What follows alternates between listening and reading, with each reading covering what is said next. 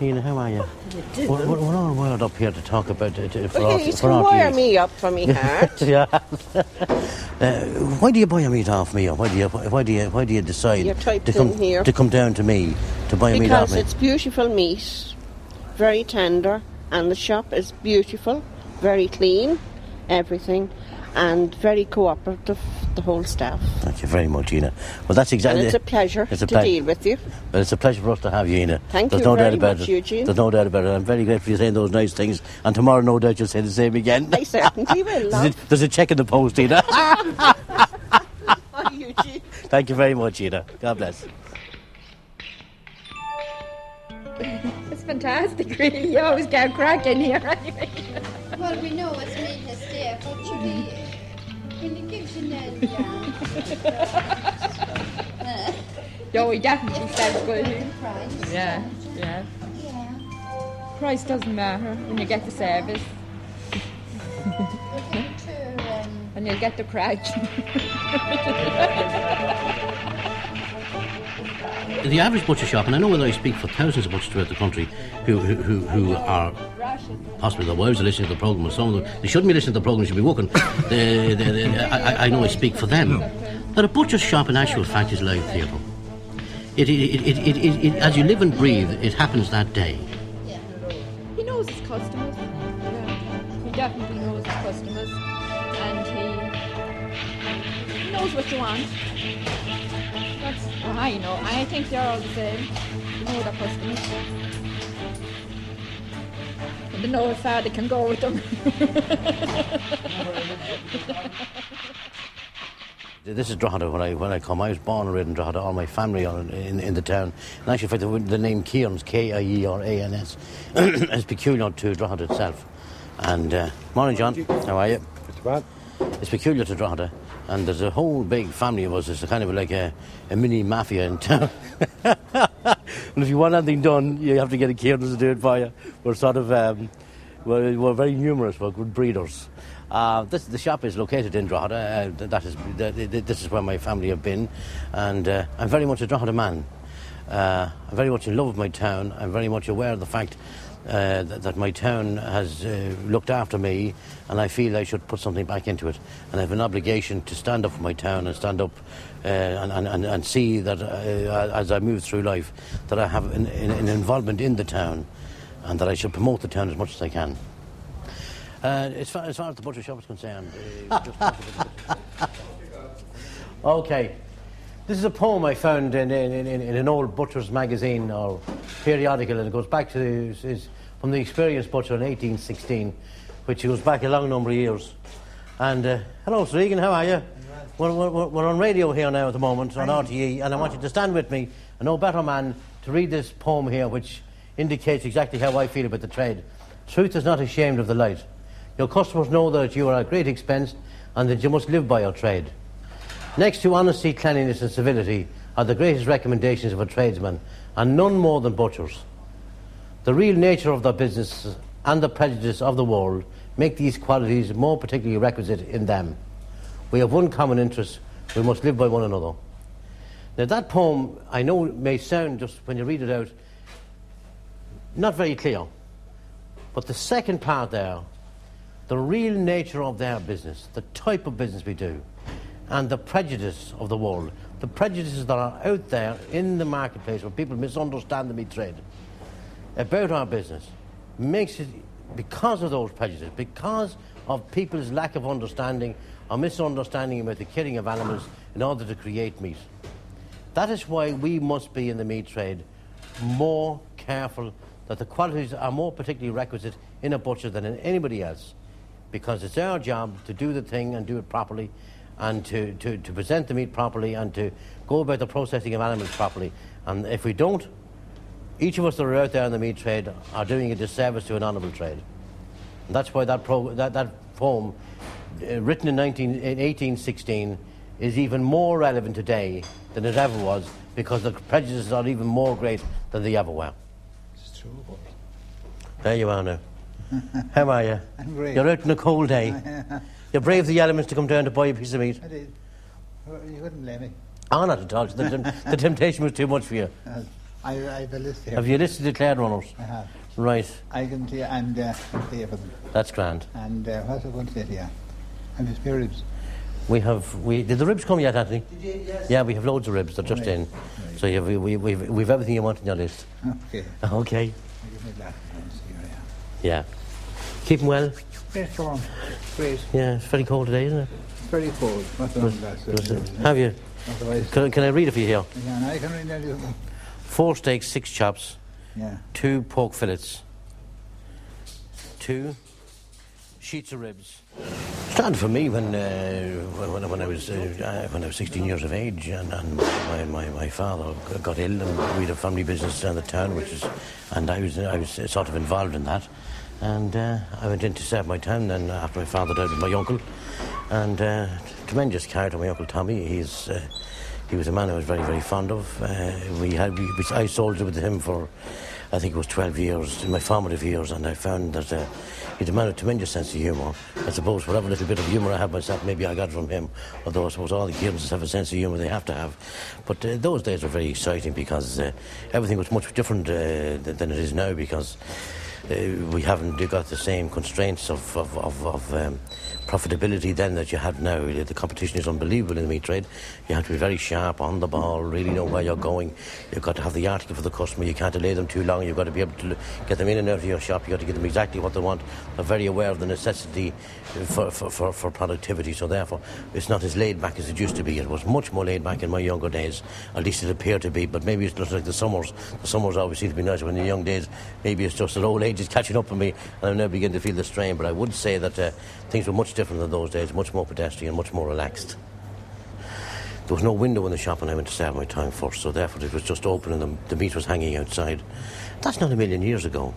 People had a, pe- people were, were closer to the soil then, they were closer to nature then.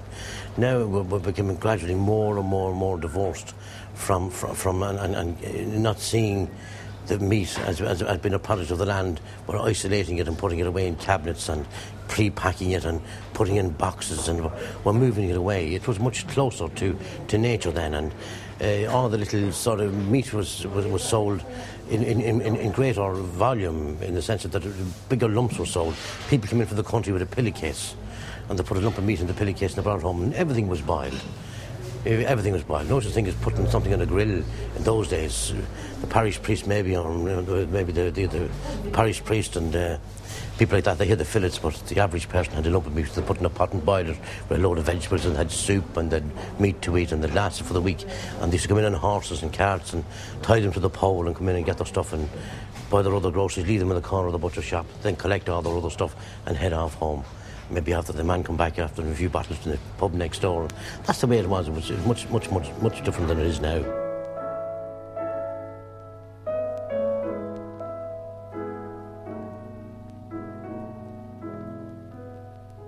But I know that John McCormack was all the vogue. I know that I was reared among all that kind of music, and I persist today. Even my my favourite type of music, music is that kind of music.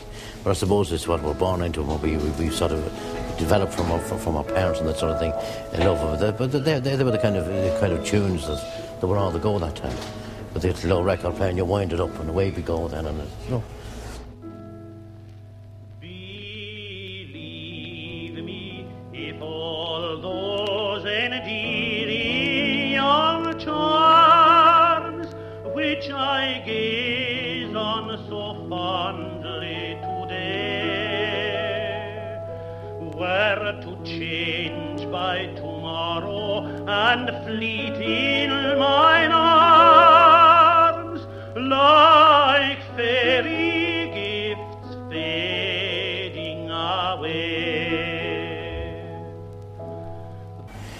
The pig put the pig in the window and had black and white pudding around his ears and we had him singing uh, the record player underneath and we let know the pig was singing and the people were all thronging around the shop and all saying the singing pig was fantastic. But to just take that particular story now and, and, and take the implications of having a pig in the window complete with this hen could not be done nowadays. People would not accept the fact that you would do that.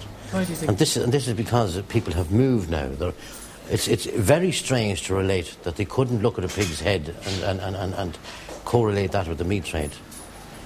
Yet they can sit back on television at night and watch people being blown up in the north, watch things things happening in the north, uh, and, and all over the world. And possibly, sometimes may not be, possibly as concerned.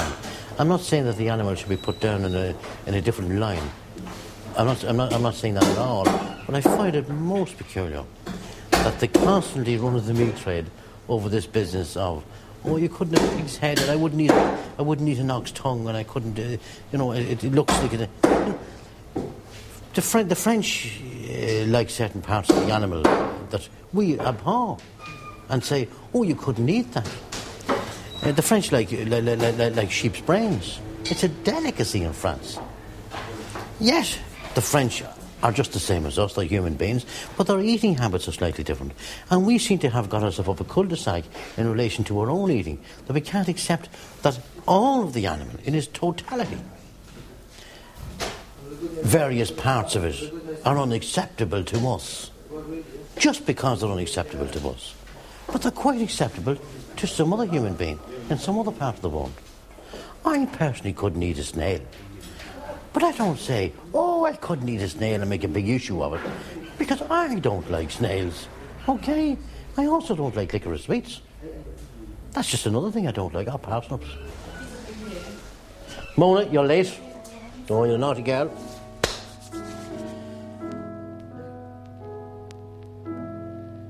It is not while beauty and youth are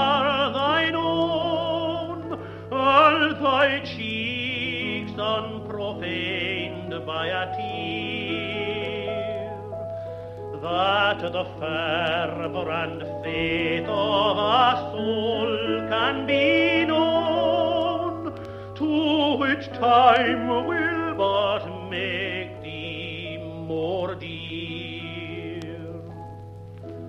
No, the heart that has truly loved never forgets,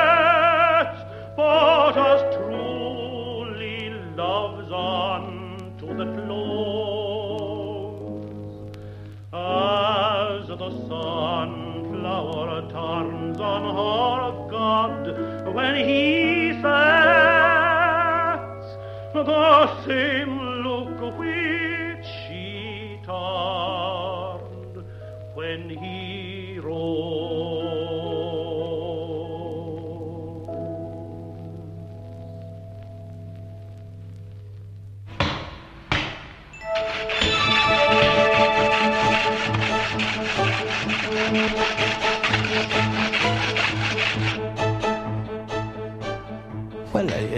any butcher who, who's not aware that the, the, the, the meat that he sells, that each, each time an animal, each, all the meat that he sells, an animal has to give up his life. And all that, that, that uh, he can continue to keep his family and provide his service and everything else for his customer. So he has to be fully aware of what is the implications of what he's doing. So each creature has to be treated with gentleness and care and love. I know, that's, I know that sounds like a contradiction, but if you were to just do the job you're supposed to do and do it well, and do it with no malice, and expedite the thing as quickly as possible, and do it according to the regulations that are laid down very strictly by the Department of Agriculture, when that is done, that is the animal fulfilling its destiny. But when you get uh, somebody who's doing it badly, that's the person that we in our organisation, and would be the Irish Master Butchers Federation, and myself personally, will land on that person like a ton of bricks, and they needn't come to us and say to us we're in trouble with the department. If they're not doing the thing right, they're not doing it right, and that's it. No, there's no room in the world for these kind of people. This, this is the job that, that, that we're aware of has to be done. We're doing it, we're doing it well, and that's the only way to do it. If you enjoyed it, you would be wrong. And if you didn't enjoy it, I said you, know, you, you, you, couldn't do it. But when the media make capital on it to get mileage, just to create space and to create something interesting for a program, and before they move on to something else, That is when they're wrong, when they use it as a football in their argument, or allow the vegetarian people, some of them, who are excessively to the, to, to, into vegetarianism and are anti-meat possibly, they use it then. That's when it's being used as political football. But I'm not saying to you stop doing what you're doing. If you're asking a question about that, always ask it. It's your right, and it's your privilege to stand guard and watch out for the animal. Because everybody is not like uh, the people I know the same. There are some very naughty people. They're always there. But you don't even get them in the meat trade. You can get cruel people. Adolf Hitler. He was a painter. He was also a vegetarian, incidentally. Go ahead. He was a naughty boy, wasn't he? Good morning.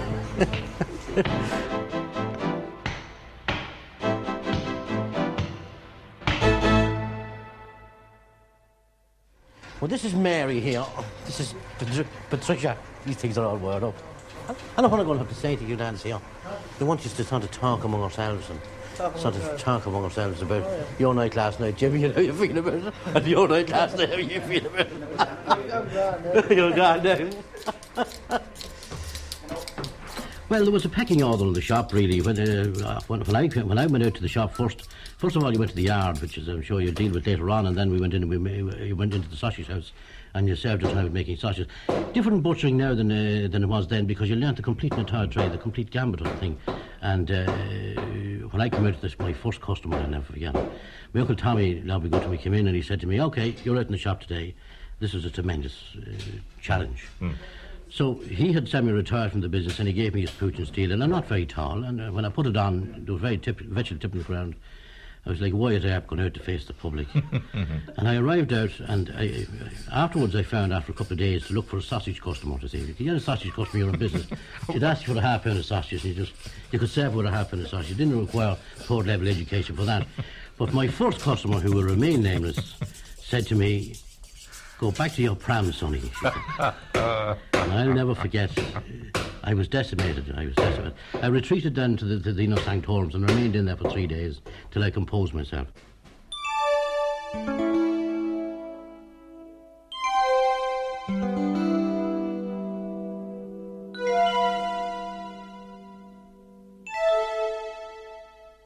I think that the greatest load of, uh, what do you call it, rubbish? I suppose you could call it rubbish. With two large bees stuck in the middle, a load of rubbish. I think the established foods, which are milk, cheese, and beef, lamb, and pork, they're established foods. They built this nation on those foods. They put their back on the people. We went over and we, have, we filled America, we filled Australia, we filled New Zealand, we filled England with good, strong, healthy, intelligent people off the back of good, simple food. And now there are people have the audacity to start talking this rubbish about other foods are better. Where could you get a simpler, more straightforward meal than a, a few potatoes, fresh vegetables from the farm, and a piece of meat, cooked perfectly for your children? It's simple, it's straightforward, and it's nutritious. Now you've got these people coming along and say, "Oh well, that's uh, you know, that's not good." What about the people that are now also beautiful and slim, slipping into Christian Dior dresses? Not, o- not, not overweight by a fraction, possibly even to look better than actually underweight. And here you've got this beautifully turned out lady, nice and slim. But what happens if she gets a little dose of pleurisy or pneumonia or something? Is she only to fall back on? How can she lose a few pound weight if she gets sick?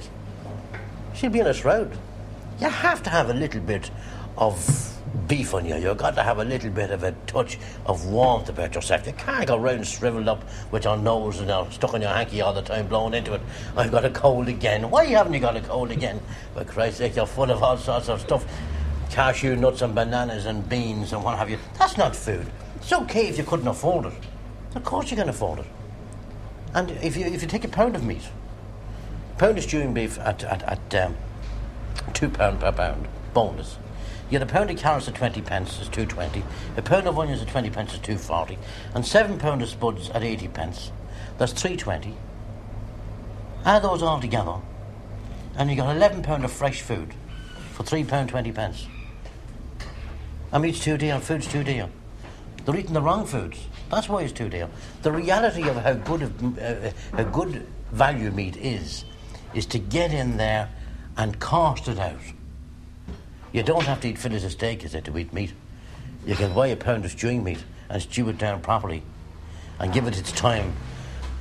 Microwaving and all these other things, they're all there. They're all very advantageous. But nothing can beat a good, wholesome pot of stew on a cold morning like this, sitting on the stove and the kids come in, you send them off with a glow around them. You won't get that in a packet because they only come this way once.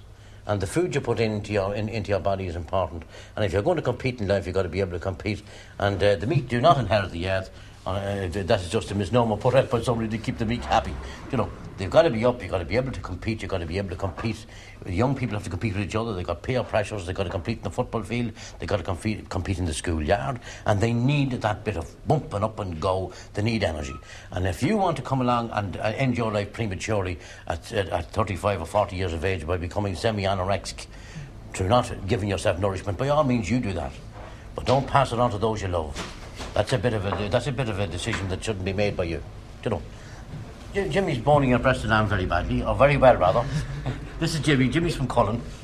Uh, they call it Carol Cullen because the wind whistles up the main street all the time. Jimmy's with me uh, five years. Uh, six years, Jimmy. Sorry about that. I didn't pay for the first one. and Jimmy's, Jimmy, Jimmy's uh, a, a very, uh, very much into the, the game of Gaelic. He plays it exceptionally well, and uh, he's nearly as good. He's nearly as good a footballer as he is a butcher. so he plays in the first team for Mattock Rangers. Would you like to say a few words, Jimmy, or do you want to say a few words? Not as much as a word. He's shaking his head very viciously and saying no.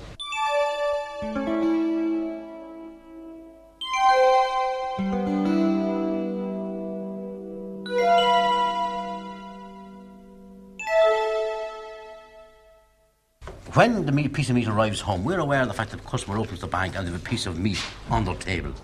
If they've got to put time and energy into getting that ready, it's an inhibiting factor against the sale of meat because that customer has to work at getting that meal ready.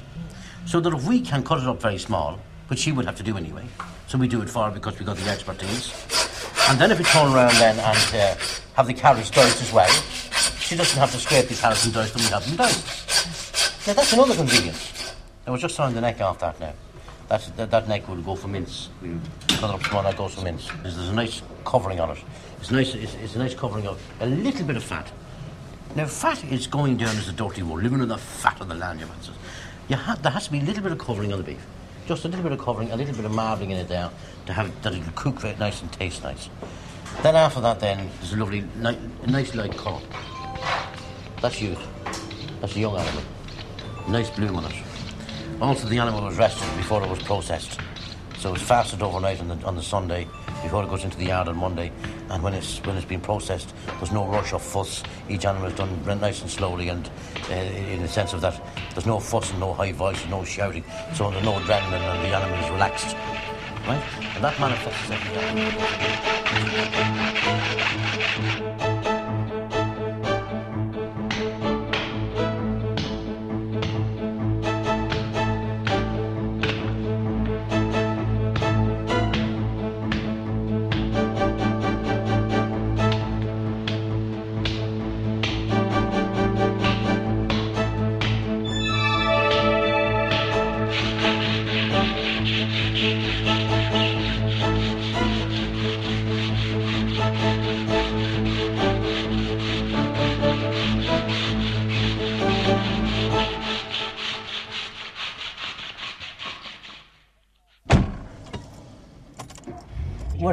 out to Tamanfeck and uh, Cumtara head to a farmer who supplies me with cattle for the winter. Uh, he's what I would call a winter feeder, and he feeds his cattle in a shed over the winter where the cattle are brought in from, in, from outside in the field. Uh, to find a farmer who will do this is a great advantage to a butcher because the, the, the farmer knows exactly the type of cattle I want, and in the winter, for the complete entire winter, I am able to rely on this particular farmer to supply me with exactly what I want. So that's where we're going now to see this farmer. Nothing coming there, my little Linda? Nope. Thank you very much.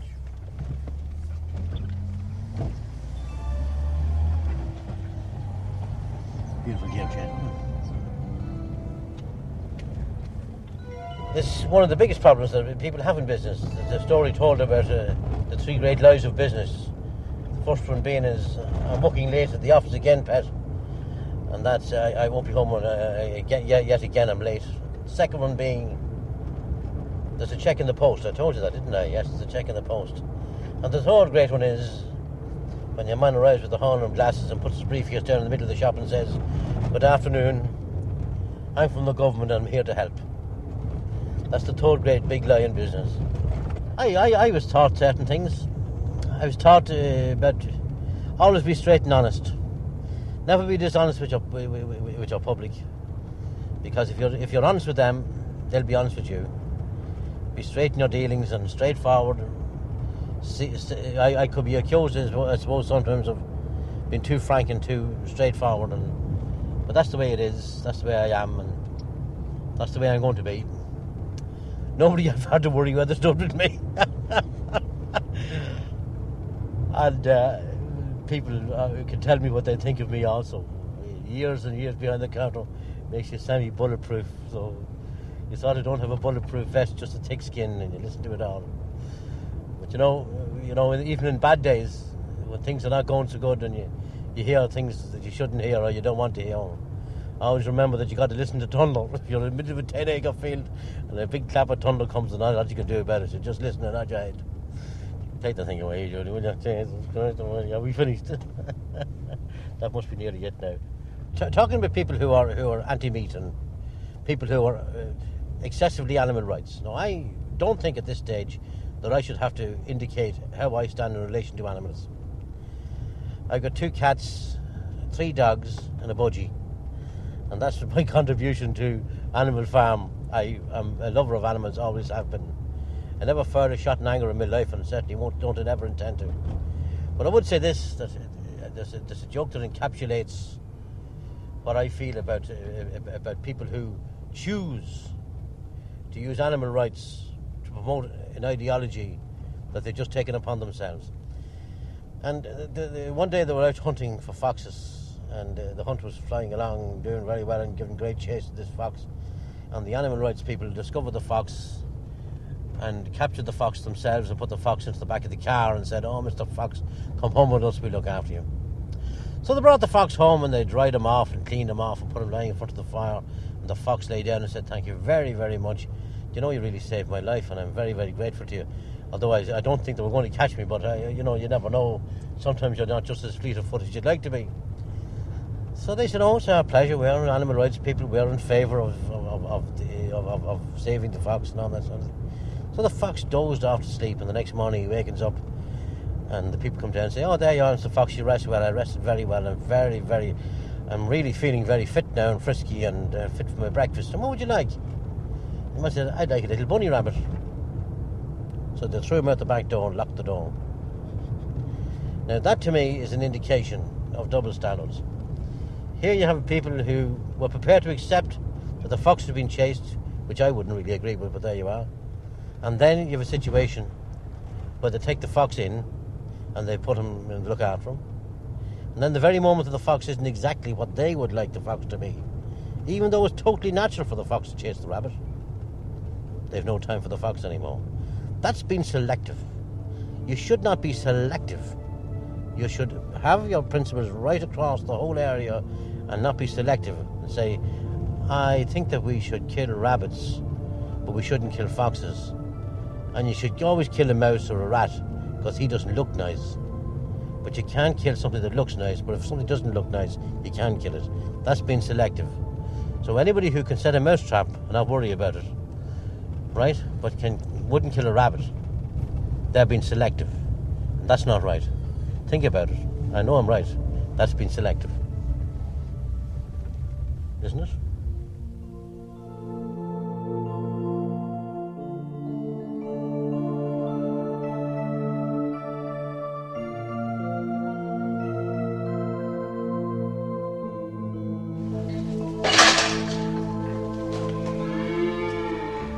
We're moving up the yard.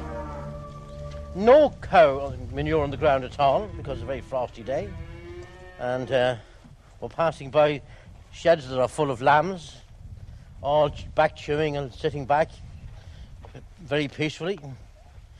And we're going around now to, to a very, very large shed where the cattle are fed for the winter. And I'm not going to be an expert both in the shop and on the farm because I'm not. I know the type of cattle I want, but this man here with me, Paddy Murphy, he's the man who does the job himself. And uh, I take in uh, cattle about uh, 350 kilos and uh, I feed them on approximately two to three months. I feed them exactly as I think, I, I buy them as I think that Eugene would like them. Very difficult man to satisfy. He's um, He wants a particular type of animal.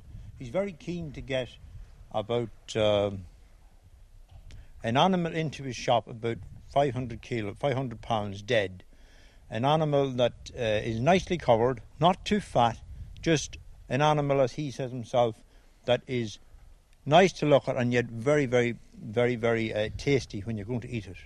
It's grand, Paddy. Yeah.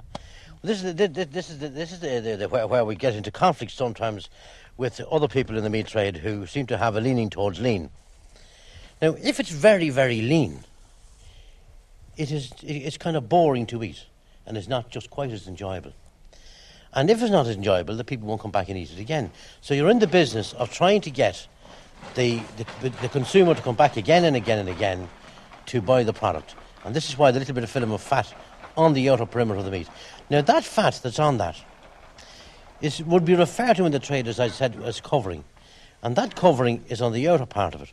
Now, when you're serving that meal to the person and they go to eat it, that's visible fat.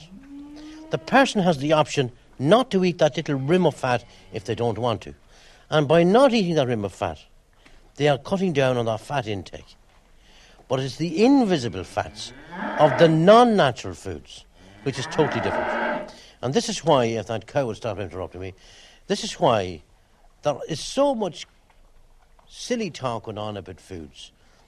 The natural food is the food here. You hear it here. You can hear the cows in the background, the cattle in the background, the heifers in the background. You can hear them here. Where could you get closer to a health food than to take an animal in from the farm, process it and put it into a shop, and sell it to the consumer? How close can you get to nature? Can you get any closer to the nature than that?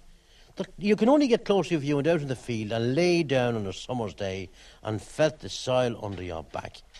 That's the only day you'll feel as close. By eating the vegetables that come out of the farming community, by eating the lamb and the beef and the pork that's once produced. Now, that is not in a box, it's not sitting on a shelf, it's not eat by 1979 or 1986 or whatever year you want to bet. This has a, has a, has a shelf life, it's only a shelf life of so many days after it's cut because the meat's hanging. Why will it not keep any longer? The reason why it won't keep any longer than three or four days in your fridge is because it's fresh. That's why. Because it's a health food. It's not sitting in a plastic bag on a shop that says, I'm a health food shop. Because somebody gets up on, on, on the front of it and says, health food shop? Is this the argument you're going to use? Is this what you're saying a health food is? I'm telling you the head food is where I'm standing here. A derivative of a farm right smack in the middle of County Louth. The same as that's right smack in the middle of a farm in Tipperary or South Cork or in Donegal or in, in, in Longford. It's happening all the time. It's happening in your village. That butcher is down the road doing the same as I'm doing, except he's not telling you about it. I'm here today to tell you about it. That's why I say thank you for giving me the opportunity, because I want to put to rest a lot of. I was nearly going to say some kind of, you know, this kind of thing that comes out of a bull, but I certainly won't say it because I'm uh, good rearing doesn't allow me to say that. But that's what it is. It's down to that. And even you who would be classified as a semi-townie would have to stand here and say to me, don't they look fantastic with their curly heads and their broad faces and kind eyes? Of course, I don't feel sorry for them. I don't feel. I, I, I feel that the job has to be done, and I'm the man to do it. Uh, the, the, the, here, here you've got a food to be produced. There's a whole chain. Uh, what are we going to do if we don't if we don't eat them? Do we leave them in the fields until their toes turn upwards and they can't walk? Do we do we leave them there until more of them come along? Do we say we're going to keep this generation of cattle now for the next twenty years until they die off naturally? And we're not going to have any more born. Do you know? This is what I'm saying. Eugene, have you a preference for any of those for next week? Would you? Is there anyone you particularly like think, think that's coming to the end that was just about right for killing next week? There's a black white head at the back there, uh, kind of stubby little boy. You see, wh- one there using could I suggest that one? Suggest that yeah, one that, that that one is another good one. Wh- wh- see, what we're looking for is a good, uh, uh, good big roundness at the back of the animal, uh, at, at the back of the animal where the money is. The front of the animal is the cheaper cuts. The back of the animal are the dearer cuts. I say cheaper cuts now in the sense of that they're not as pricey. There's nothing wrong with them now as cuts. They, they, they, they eat very well in stews and that sort of thing. But at the back of the animal where the money is.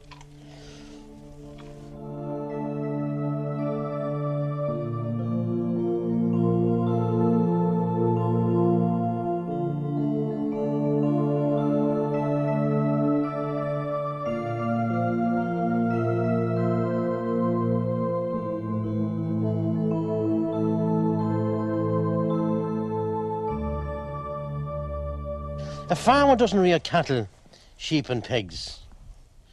He rears beef to be eaten on the, on, on the table, lamb to be eaten, and pork to be eaten. And the farmer is part of this whole scenario. He's in there, built into that chain. He's the first link in the chain. And the, the most important link is the last link. That's the consumer. The farmer too long was standing on the road looking into the field. The farmer has now climbed over the gate and stood in the field and looked out on the road. Because that's where it's all happening now between 1992 and the European, the European situation and the, the, the, the possible importation of lambs from England, and all the other vagaries and things that, going, things that can happen, because there are too many alternatives to consumer now, and we've got to keep meat and all our Irish foods that are grown in this country, that are natural foods, that are derivatives of the soil of Ireland. We've got to get all those products on the high, highest possible plane, and on the tables of the Irish housewife and displace this 400 million of imported nonsense that's coming in that is not foods at all. And our children will not thank us if we're going to give them a diet of imported boxed foods off shelves in, in, in, in, in various places. I hope you run out of tape, Julian, have you? I'm running out of steam. if you tell me I'm a natural, I'll have your sacred life. Jesus. Cold night, isn't it?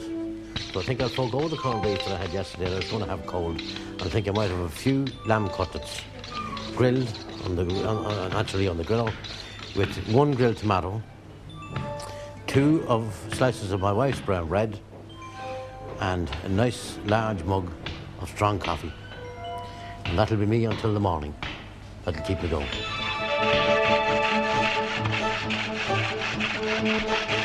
Hello, you.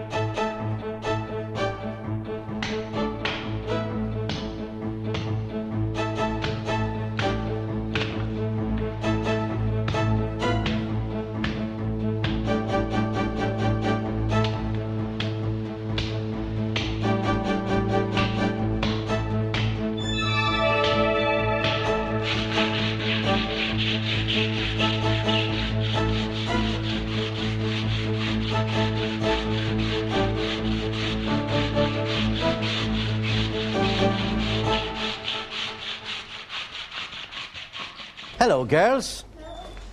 What's your name? Michelle. What's a lovely name. I hate being called Mary. It's so often, isn't it? Hmm?